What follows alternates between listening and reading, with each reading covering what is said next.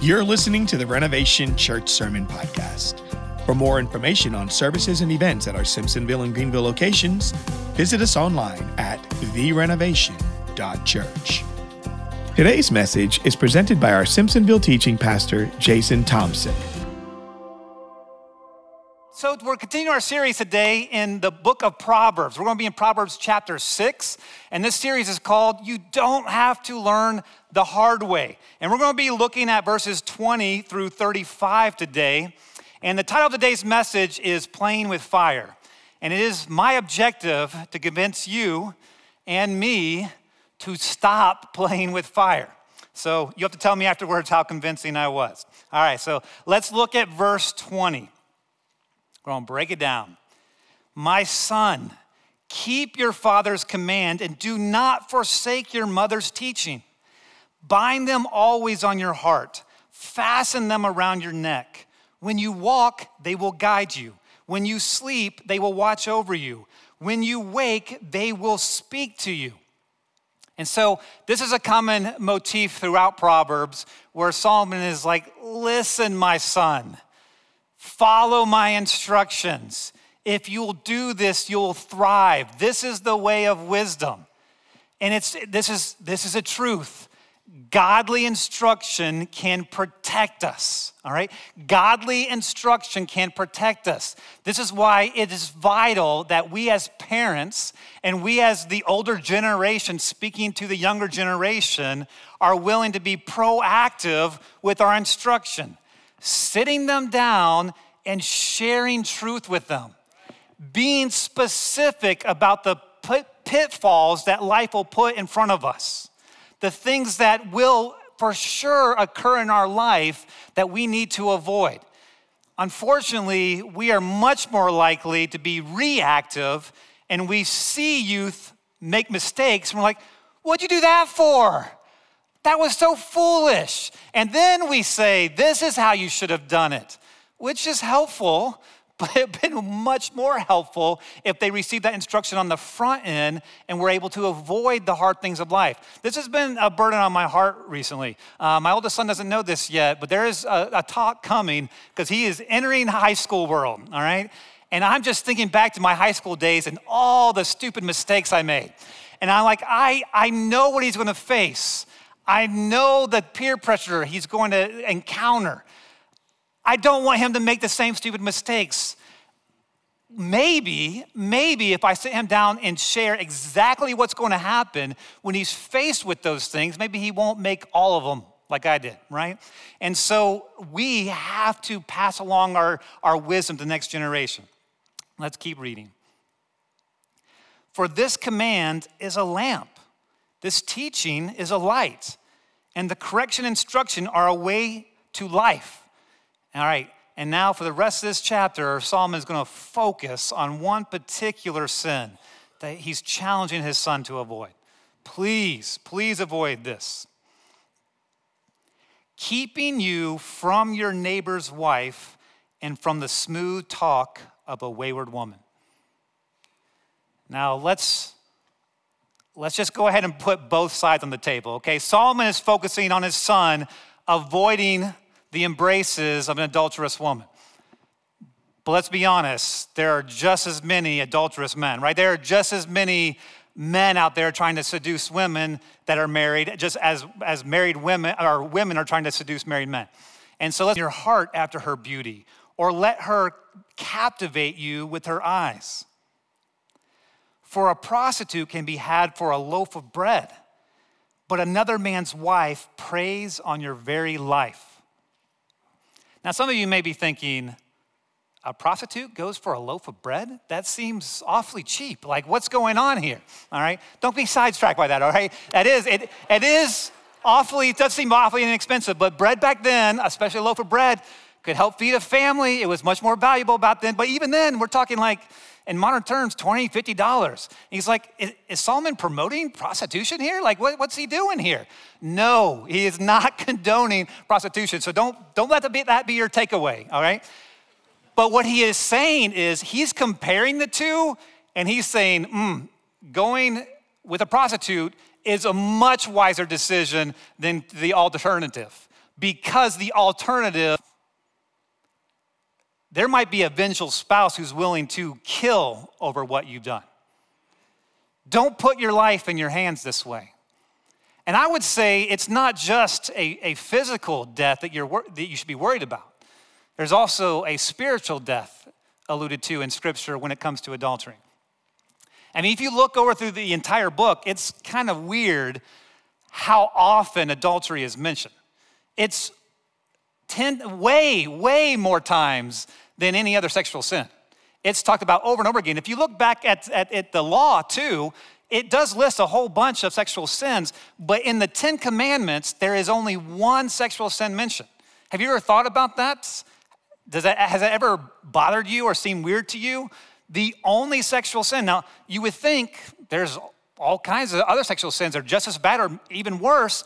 Why does God focus on that one? The most important things, if you want to align with my heart and my character, you will refrain from these things because I am the opposite of these things. And one part of his character is that he is faithful. He is forever faithful. We can always depend on him. He is never going to leave us, never forsake us. He is always devoted to us, and he wants us to be devoted to him. He gave us the beautiful gift of marriage as a representation of the kind of relationship, the intimacy he wants with us. He wants a completely devoted relationship where there is no other gods competing for our heart, just as there should be no other women or no other men competing for the heart, that it should only belong to our spouse. And so this is why he is saying this. It's a big deal. All right, let's keep reading. Can a man scoop fire into his lap without his clothes? Can you scoop a flame into your chest and expect not to get burnt? Can you walk across hot coals? No, you are going to get burnt. And I don't know what, we have this fascination, especially young people, we have a fascination with playing with fire. And probably the most egregious example that I have personally witnessed of this is I had a good friend who lived up the street from me years ago, who decided it was a good idea to learn how to breathe fire. So one day he came down to my house and he's like, well, you wanna see something cool? I was like, yeah, sure. And he had a bottle of grain alcohol and he had a blowtorch. And he says, watch this. And he took a swig and into the flame and a fireball just flew out. I mean, it was just like you would see at a circus. And I was like, okay, that was pretty cool. And I was like, man, I don't know if that's such a good idea. Like, aren't you afraid you're gonna get burnt? He's like, nah, I've been working on it all day. I think I've got down pat, it's no problem. I was like, okay, but just for the record, I'm saying this is a bad idea. So fast forward, I wanna say it was the very next night. And apparently he was practicing his new skill, all right? And as he was doing it over and over again, just a little bit of the alcohol was trickling down his throat. But remember, this is grain alcohol at about 190 proof. So it didn't take much before he was pretty inebriated, right? And so his blowing out became more and more like sputtering, like, all right? And so he was starting to get it all over his face, and which would just making him giggle even more. It was even funnier. It was dripping off or whatever. He's like, this is so cool, right? And so he does it one final time, and he really just went, and it didn't go, the flame did not go out very far before it came back and lit his face on fire. The good news is that didn't burn his face super bad because it was burning out from the alcohol, out from his face. The bad news is he immediately, on instinct, tried to put it out with his hands, and he burnt them very badly. So I get this knock late at night at my door, and I open the door, and here's my friend with this shiny red face and no eyebrows, with his hands held up and second-degree burns. He's like, help me. And I was like, what are you doing? Why? This was so avoidable. But I mean, I could throw myself under the bus too. I've done stupid things with fire. My parents can attest to this. Like my dad put in brand new carpet in a house when I was about 11 or 12. He was so proud of this carpet. It was supposed to be indestructible, like super stain resistant, super durable. But one day I had a lighter and I had a paper towel, and I thought it would be cool to see one come together with the other, and I just wanted to see a little flame, right? It was just no big deal. It's like 2 weeks after you installed this carpet. And so I watched it, and I was like, okay, it's time to blow it out. And so I blew on it, but it didn't go out. It just kind of went faster up. And so I did what all good older brothers would do in this situation, is I handed it to my younger brother, so he was the one that was responsible for it. And he panicked and just dropped it on the carpet. And let me say, that carpet was not indestructible, okay? So it melted a black spot that lived there for the next 20 years. And so we got in big trouble. But why? Why do we play with fire? Messing around with any path that could take you down to the path of adultery is playing with a red hot fire. And in today's world, it is so easy to go down that path. There are all kinds of apps and social media that can trip you up, that are geared, the algorithms are geared to take you down a path towards sin and towards adultery. And you see, oh, look, there's an old friend, old girlfriend, boyfriend. I haven't talked to them in a while. I'll just say hi. I'll just do a friend request. I'll just say hi. Then you're just catching up. And it's like, oh, they're in town. Well, we'll just catch up in person for a little while. No big deal. One thing leads to another. You form an emotional affair, and then you perform a physical affair. It happens again and again and again. Or there's pornography, which is rampant across the culture, all cultures, across all age demographics. And you think, it's a victimless sin, all right? It's just within my eyes. I'm just watching. I'm not doing anything. But that's a lie from the pit of hell. You are doing something to your psyche, to your spiritual state, to your relationships. Pornography is a gateway drug. Like literally what it does to rewire the mapping of your mind and the releasing of endorphins and serotonin and dopamine and oxytocin and all these things that are bonding you to those images and urging it to go further and further and deeper and darker. It's dangerous. One thing leads to another. And then soon you're interacting with webcams. And then you're chatting with someone who's not your spouse. And then it's going to apps where you can get meetups. It's a dangerous path that leads to destruction and destroys your relationship with people, with your wife, with your family, and with your God. Or maybe the fire that you're playing with is at work or the gym. And you're just saying hi. Yeah, maybe you're going a little bit out of your way to say hi. You're just saying hi. And then you're just catching up, just being friendly. And then, okay, maybe you're being a little flirtatious, but just harmless workplace flirtation, no big deal. But then you're getting it back, and it just feels so good to be flattered that way, and you're getting your emotional needs met. And so then you start confiding in this person, sharing your problems and your struggles. Then you're sharing your marital problems with this person, developing those attachments until it leads to destruction. And Solomon is saying, don't do it. Don't play with fire. You have no idea the harm that you're going to cause. Let's keep reading. So is he who sleeps with another man's wife. No one who touches her will go unpunished. People do not despise a thief if he steals, to satisfy his hunger when he is starving. Yet if he is caught, he must pay sevenfold, though it costs him all the wealth of his house. But a man who commits adultery has no sense. Whoever does so destroys himself. Blows and disgrace are his lot, and his shame will never be wiped away. For jealousy arouses a husband's fury, and he will show no mercy when he takes revenge. He will not accept any compensation. He will refuse a bribe, however great it is. Now, I can tell you, I can identify with the feelings that are communicated here in this end of this passage. I've told you guys many times before, my first marriage ended in divorce. She fell in love with an actual friend of mine, a married friend of mine, and decided to do life with him instead.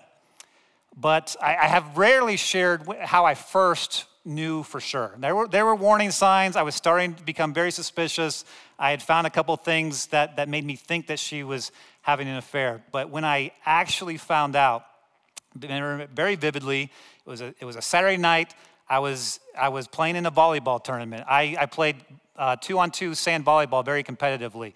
Played in a bunch of cash tournaments all over the Southeast. There was actually a tournament in town here, a big one, and I was playing in this and my wife had started developing, at the time, started developing a habit where I would commit to a volleyball tournament, and then at the last second, she was like, hey, I'm gonna go see my parents in Georgia, which was really just code for I'm going. And another one had walked by, and he seemed bothered by it, and he came to me afterwards and said, hey, I just want you to know, you are right. I've actually seen them together several times. And so I can't even describe the emotional distress of that. Like I was like unhinged, and I wanted to kill. And I drove straight home. I looked up on the internet trying to figure out where they went for the weekend to see if they had researched anything. And sure enough, like there was a bunch of stuff about Table Rock, and they had researched maps and that kind of stuff. And so I was like, I'm going to Table Rock, and I didn't have a gun, thankfully, at the time. But I was like, what do I have? And I was like, the only thing that I had was like a missionary friend of mine had brought back like a machete from Nicaragua, and so I was like, I've never used it, but here, throw it in the car. And I had a baseball bat, so I threw that in the car. I was like, well, I'm gonna find these guys. And out of the blue, like my best friend showed, wasn't gonna do anything stupid. And so we hopped in the car, we drove to Table Rock. I searched every single vehicle in the parking lot, weren't there. Turns out, the last second, they decided to go somewhere south instead, thankfully. And I know God would have protected me no matter what, just because he's been so faithful and so good to me. But that was my natural reaction to finding out, and it's a lot of people's natural reaction. It's a reason why it's in Proverbs. It's proverbial. This is the wisdom of the generations. He's saying, don't you know that you are putting your life in danger? If you live in America, you are living in a relatively very safe place, all right? It is highly unlikely that your life is gonna end in a brutal murder, all right? But if you commit adultery, you increase the odds significantly. Yeah. Have you seen the murder? Or even worse, it's the person committing adultery that doesn't want to do a divorce and split half their income, and so they're planning the murder. It's like, what is going on? It is dangerous in so many ways, and it's not just like, oh, I might get murdered. You are also causing all kinds of physical harm to your body. The stress of an affair is unbelievable. I mean, people start losing hair. They start developing ulcers. They become paranoid and suspicious themselves, which is ironic, all right? But they continue down a path where they just get meaner, and they start dealing with the depression and all kinds of, and you lose your identity, because before you think you're a relatively good person, but as you're living under that cloud of suspicion and you're doing that affair, you have trouble seeing yourself as a good person, and it changes how you see yourself altogether. And by its very nature, an affair demands, if someone's whole personality changes, you can bet that something like this is going on. It changes you. And then it's not just the physical and the emotional struggles that you're dealing with, but then it's for sure spiritual. I mean, how do you read the Bible? Every time you go to the Word, the Holy Spirit's convicting you. So you read less and less. Every time your prayer, they have to become ritualistic prayers, because if you give it any pause and actually listen to God, all he's saying is, make this right.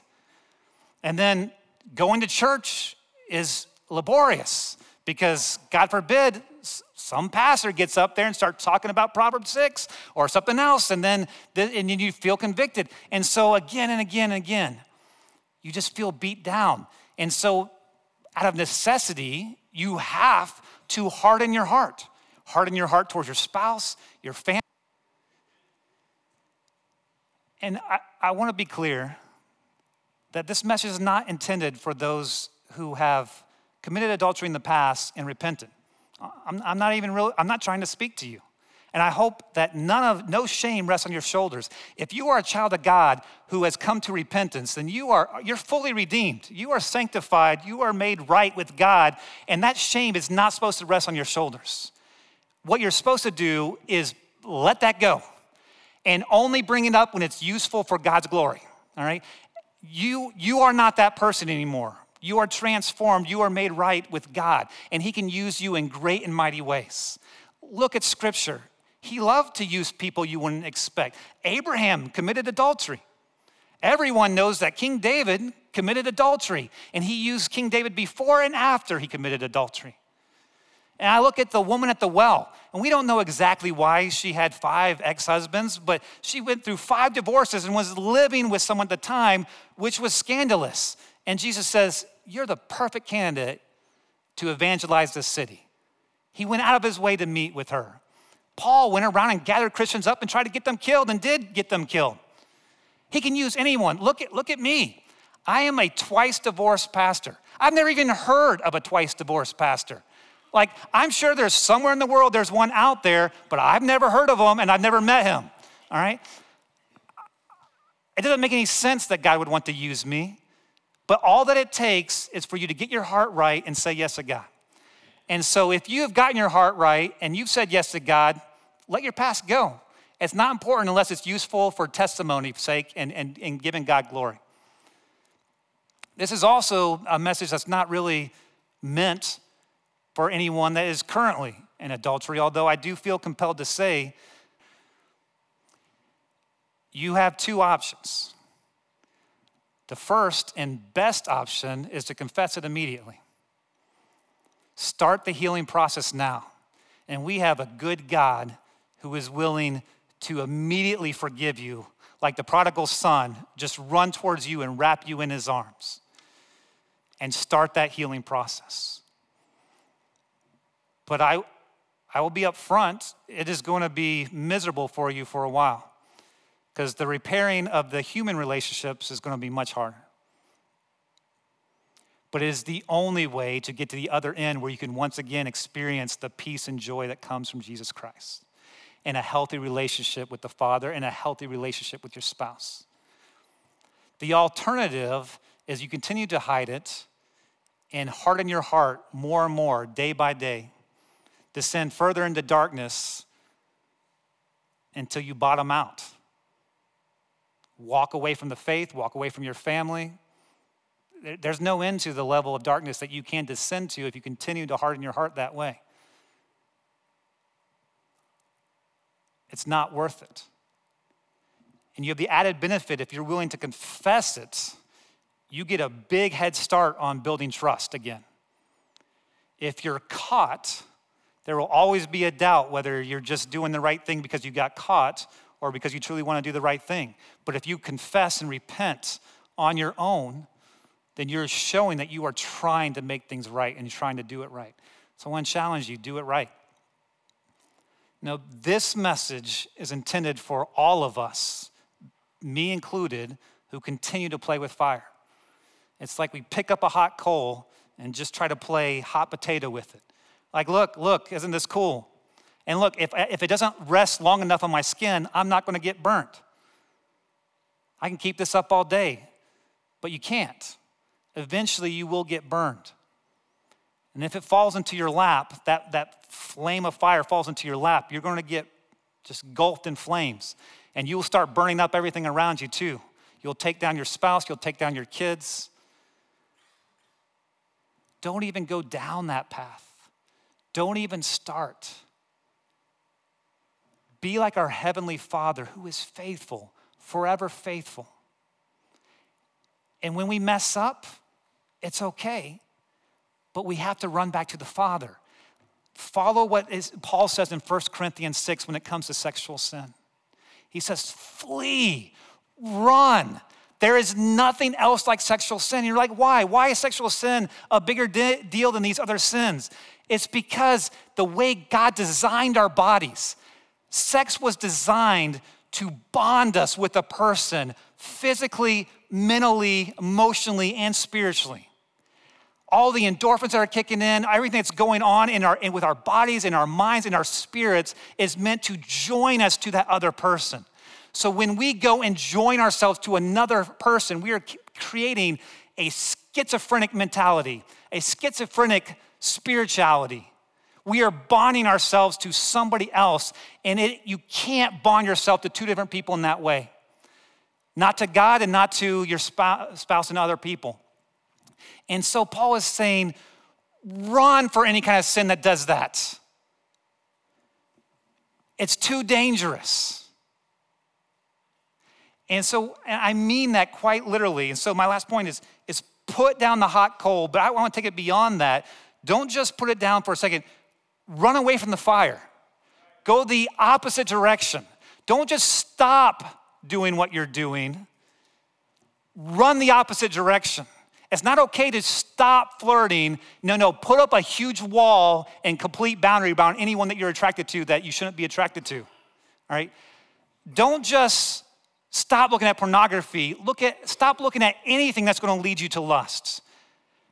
If you have to take the internet off your phone, then do it. I mean, take radical steps to prevent you from going down this pathway because it is not worth it. I say these things in love. I'm preaching to myself. We all need to take this seriously and be faithful and be trustworthy and be true like our Heavenly Father. Let's close in a word of prayer. Lord, I'm thankful for your godly instruction. I'm thankful that you've just laid it out so clearly. Right path. And I pray that we will be a church that will listen to your instruction on the front end, that we will not have to listen the hard way or find out the hard way. I pray that we will be a church that is devoted to being holy and pure as you have called us to be holy and pure and faithful and true. To our spouses, to our family, to our church, and most importantly to you. Guard our hearts, guard our minds, draw us ever closer to you so that we are strong enough to resist temptation and all the attacks of the enemy. I pray these things in your holy and precious name, Jesus. Amen. Church, thank you so much for joining us today. We will have the prayer team down here as always. Church, we love you, and we'll see you next week. Thanks for listening to the Renovation Church Sermon Podcast. Find out more about following Jesus and building his kingdom at therenovation.church.